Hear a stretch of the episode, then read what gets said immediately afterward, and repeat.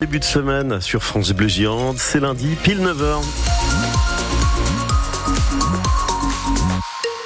Et c'est Marie Roarch pour le, pour le journal de 9h. Et on commence avec un point sur les conditions de circulation, Nicolas Fauveau. Oui, il y a cette alerte crue avec attention sur le réseau secondaire. Des petites coupures d'axe. Tout d'abord, si vous êtes sur le Médoc, évitez la départementale 2 à Saint-Julien-Bechevel, donc sur ce secteur du Médoc, avec euh, donc des débordements et puis également euh, coupure d'axe sur la commune des Billots dans le Libournais, là aussi. Et vous surveillez évidemment le réseau secondaire, notamment le long de l'estuaire de la Gironde. Et prudence, vous nous signalez évidemment les éventuelles coupures au 05 56 19 10 10. Côté météo, c'est gris, il pleut, beaucoup d'humidité ce matin. Oui, effectivement, mais le temps devrait être plus sec cet après-midi selon Météo France avec un ciel variable partagé entre nuages et éclaircies. Le vent souffle assez fort sur le littoral cet après-midi. Il faisait 6-7 degrés ce matin au réveil et les maximales iront de 10 à 14 degrés au meilleur de la journée.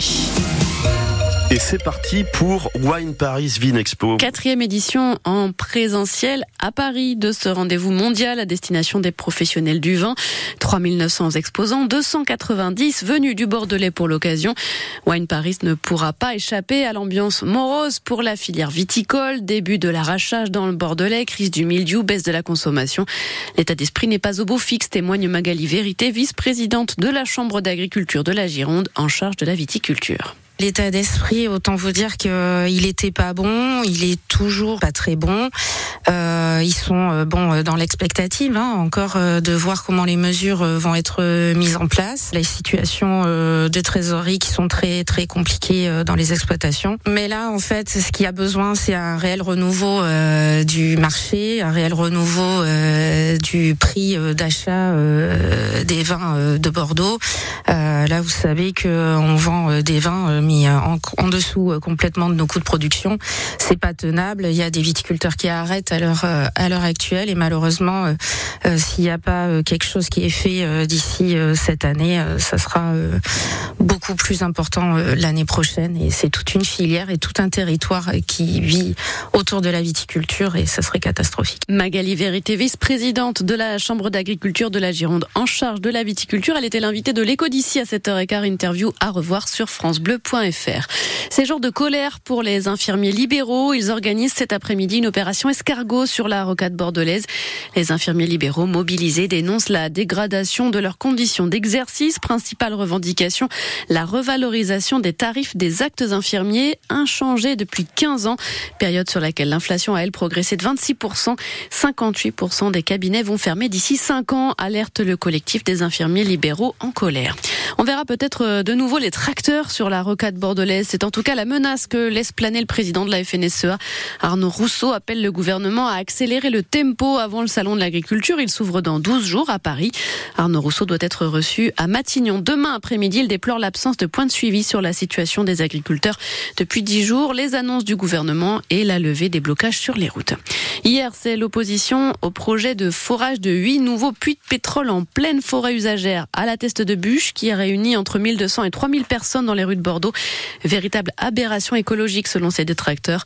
Dans les rangs des manifestants, Greta Thunberg, la suédoise de 21 ans, sans doute la militante écologiste la plus connue au monde, mais aussi la tête de liste Europe Écologie Les Verts pour les européennes, Marie Toussaint ou encore le maire de Bordeaux, Pierre Urmic. Il est 9h04, on vous en parlait au début de ce journal. La Gironde est toujours en vigilance orange au cru ce matin. Vigilance maintenue par Météo France, pleine mer avec un coefficient de 110. Encore ce matin, des débordements importants sont à craindre.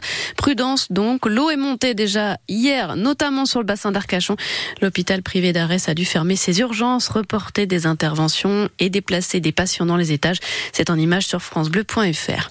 Un corps repêché hier dans les bassins à flot à Bordeaux, le deuxième en moins d'une semaine après la découverte mercredi du corps de Basile Affray, l'étudiant disparu mi-janvier dans le secteur.